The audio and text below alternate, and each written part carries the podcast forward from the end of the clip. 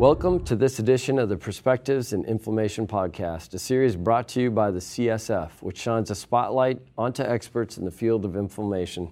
My name is Professor Kevin Winthrop from Oregon Health and Science University in Portland, Oregon, and with me is my good friend, fellow CSF Steering Committee member, Professor Maurizio Cutolo from the University of Genova, Italy. Welcome, Maurizio. Ciao. Ciao.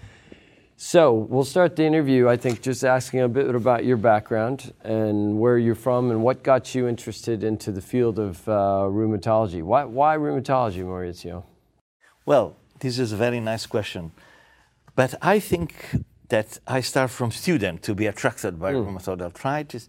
Uh, by rheumatoid arthritis, one of the diseases, but generally by rheumatology, because at that time when I was fellow, many years ago, many decades ago, uh, the concept of arthritis was a little confused. Everything was arthritis. Not like now that we distinguish very well. And so I started to uh, be attracted by the problem of arthritis. And in my center at the University of Genoa, at Naples, at that time I was in mm. Naples as a student, there was no a service of rheumatology. So the, the chief of the uh, unit said, when you will be degraded, you must become postgraduate in rheumatology, and we check where is the best. so I moved to Genova in the center of rheumatology, and there I had quite good professors, and I learned how much is large the field of rheumatology. It's considered 200 diseases.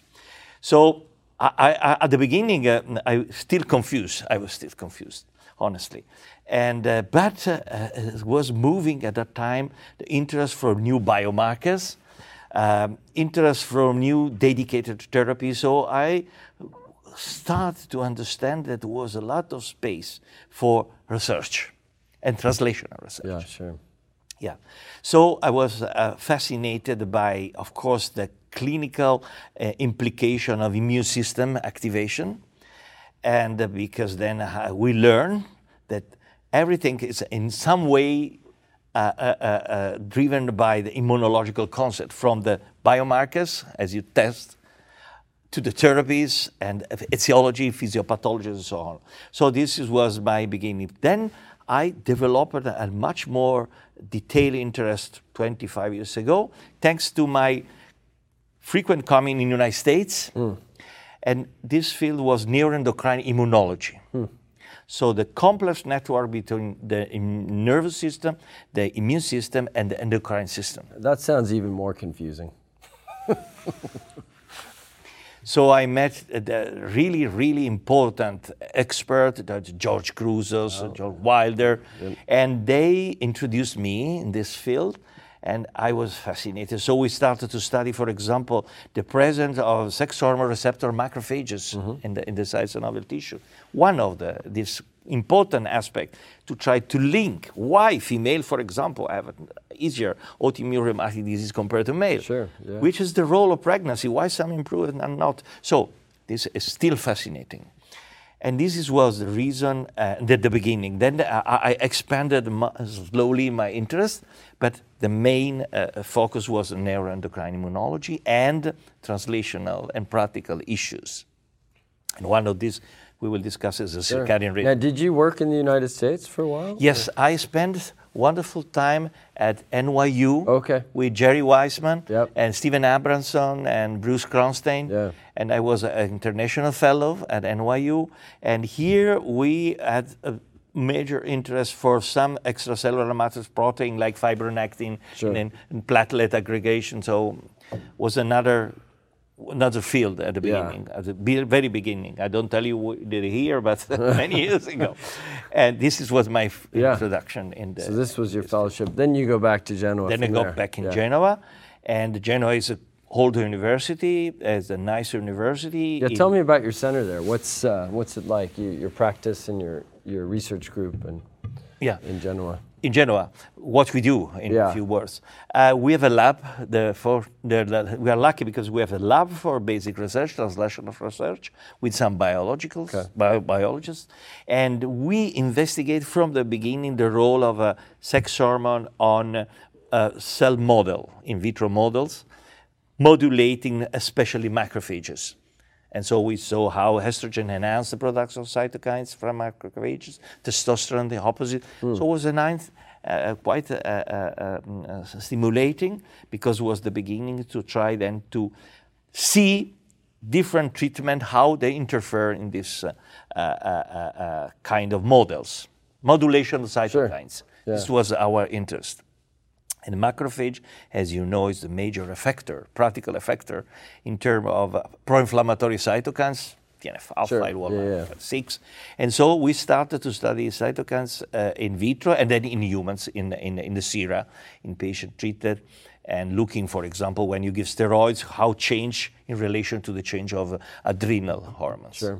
So you have fellows, you have trainees, you have a lab, Yeah. probably a large clinic where you The have clinic is good. Yeah. The clinic is good in different levels. Works the hospital, inpatient, outpatient, and we have also a section of imaging. Yeah. It's very important. And looking at recently at the microcirculation, looking at the capillaries, uh, because this many diseases start with a trouble for the Yeah. microvessels, and so we try to combine uh, this easy and safe imaging with in vitro culture of endothelial cells or circulating endothelial cells or monocytes and looking fibrocyte and looking uh, if there is any relationship with the severity of the damage. Okay.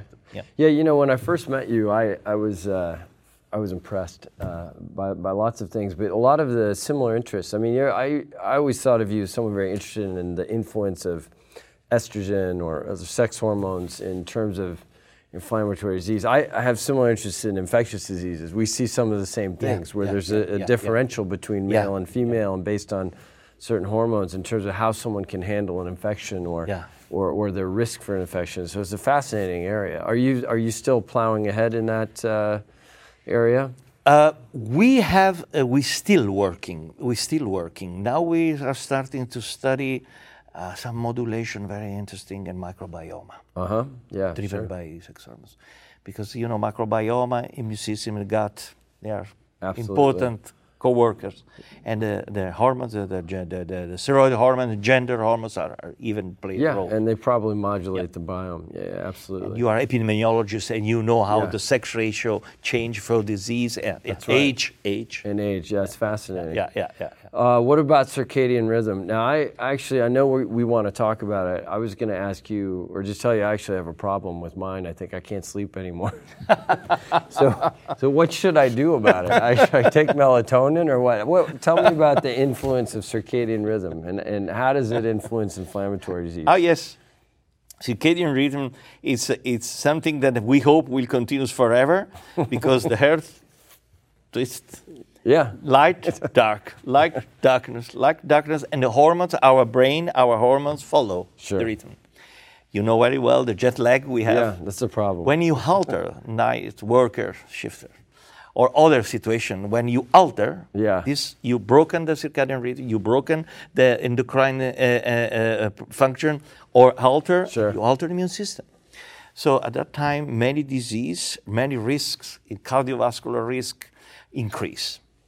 Why? Because you have an alternance of hormones, melatonin with the darkness, cortisol Mm-hmm. with the light, and they drive during the night the immune surveillance against cancer, Sure. Against crystals, against bacteria, virus. Yeah. So the fever you see in the night, or the gout in the Yeah. night, is related to the overactivity of the immune system, inflammatory reaction in the night. Mm-hmm. Yeah. In the morning, something goes away. improved. Yeah, yeah. yeah, yeah, yeah.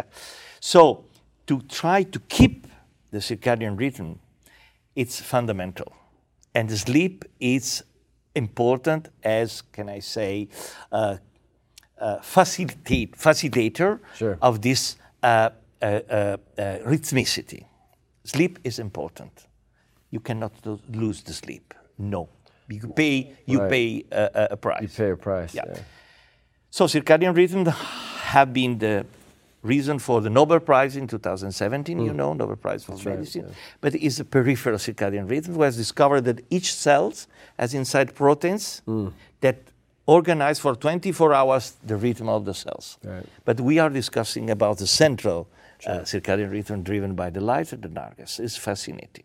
It's fascinating. So, um, so should I use melatonin? Does it work? is it is it safe? I, I don't know much about melatonin other than everybody takes it. It's all over the shelf at the grocery store. Yeah. This among the different functions of so melatonin, there is the induction of, of the sleep. But together with prolactin, melatonin is a strong hormone that enhances the immune response. Hmm. So at the beginning of the night, especially the cytokines like the NFL1, if there is a disease, Right. concurrent disease, inflammatory disease, with melatonin was published years ago in British Journal of Pharmacology in a nice study and showed that the administration of melatonin induced an increase of inflammatory biomarkers. Hmm. So it's not suggested in people, patients with inflammatory With disease to take disease, it yeah, because the risk is to enhance Right. the, the, the night inflammatory reaction. Right. Better to avoid. Hmm. In normal situation, no problem. Yeah. No problem. And does it induce sleep? Is it is it successful at doing that? Do you think? Yeah, it's used. Yeah. Yeah, yeah, yeah, yeah. yeah. Okay. It's one of the function, yeah. So I should take it. Because you know, this is very important. Well, how, how do you modify circadian rhythms? I mean, what? yes. I yes. mean, that, that's a question, and I know you're you're you're looking into that and doing that with your research. Yes. how- yes. Tell me about that. Yes. Yes. Uh, you know that already we use a lot of drugs following the circadian rhythm. For example, when you treat hypertension, Sure. you never give it a night drugs. Yeah. Why? Because during the night, the blood pressure ph- physiologically get down. Yeah. The, the, the, the temperature of the body got down because during the night, you don't use calories. Yeah. So the pressure is down. You need the uh, drugs for, to, to reduce the blood pressure in the morning Yeah. when you start the activities. And this is the same approach for the treatment of inflammatory reaction to optimize, especially in chronic disease, when Hmm. you have to administer, for example, glucocorticoids, cortisone, that you know is full of side effects Sure. Yeah. is reduced, the side effects are reduced when you use low dose for a long time, but still interference on our brain in producing the endogenous. So the night is the moment our body produces cortisol. But in chronic diseases, we are not able anymore to produce the right amount to control the inflammation. That is the reason of exogenous replacement therapy with low dose of glucocorticoids. But there are a lot of studies. The first one published on Lancet. If you are able to concentrate this exogenous steroid during the night around two, three o'clock, when you have, in any case, the endogenous rise, Right. this is a, f- That's- a- a little low dose in chronic disease, mm-hmm. you get wonderful results, especially if you look at the dose you use. You So we're talking the dose. two milligrams, three milligrams, How low? How low? Yeah. You can use from five to three. Yeah. Over the time, there are people in maintenance, patients with three Hmm. milligrams. This is the threshold. In this threshold, they survive very well Hmm. and they accept. And this having some uh, modified release uh, uh, drugs, even for other uh, treatments, for example, in uh, adrenal hypoplasia, Sure. you can you can really uh, you can really mimics the natural Hmm. because maybe some people forget that glucocorticoids are hormones like insulin. Yeah, that's true. So they have a different way to treat them because are hormones. So you have to follow the physiological rhythm. Insulin, you cannot give insulin at any time when you want. Oh, I, my glycemia, I, I take insulin. No, wait a moment. there are some right moment to do that. Yeah. What, what's the risk of the low dose steroids? I mean, of course, I'm always looking at the risk, and there is Yeah. risks of steroids with infection, even at Yeah. fairly You're low right. doses. But these are pretty low. But uh, is that something you consider, or Sure, sure. Uh, we published together with the, the, the EULAR group for the study of low dose glucocorticoids um, several uh, studies showing that the safest dosage is under five. Yeah. There is different uh, mm, consideration. What means low dose for Yeah. glucocorticoids? In the United States, less than 10. In Europe, less than 7.55 we should say that based on the studies, less than five is the most safe, Most safe, yeah. even for uh, the risk of infections. yeah, 2.5 is better than five in terms of risk. Yeah. Yeah, Yeah. Good. yeah. Well, are there any upcoming developments in this area we should uh, look for? Um, presentations here at ACR or, or ongoing studies that you're regarding about? circadian rhythm. Yeah. Yes, there are some studies again that are looking at the chrononutrition Mm-hmm. because you know many disturbance like bulimia or Mm-hmm. anorexia are related to even to the wrong timing in, Oh, and the of the- food uh, yeah. yes assumption Huh.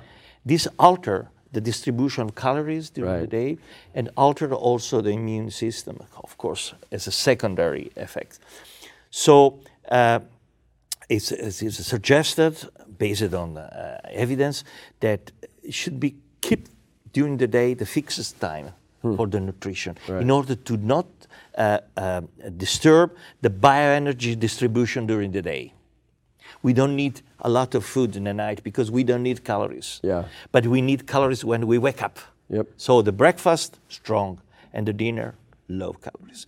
This is not respected. And so a risk for a lot of cardiovascular or metabolic uh, complication arise even because you lose the, the to follow the chronic nutrition, we can say chrononutrition in some way. This is a developing, but it's an old story, but must be Yeah. Well, I, I've learned a lot. I ate, I ate two dinners last night. Maybe that was uh, my problem today. I couldn't wake up.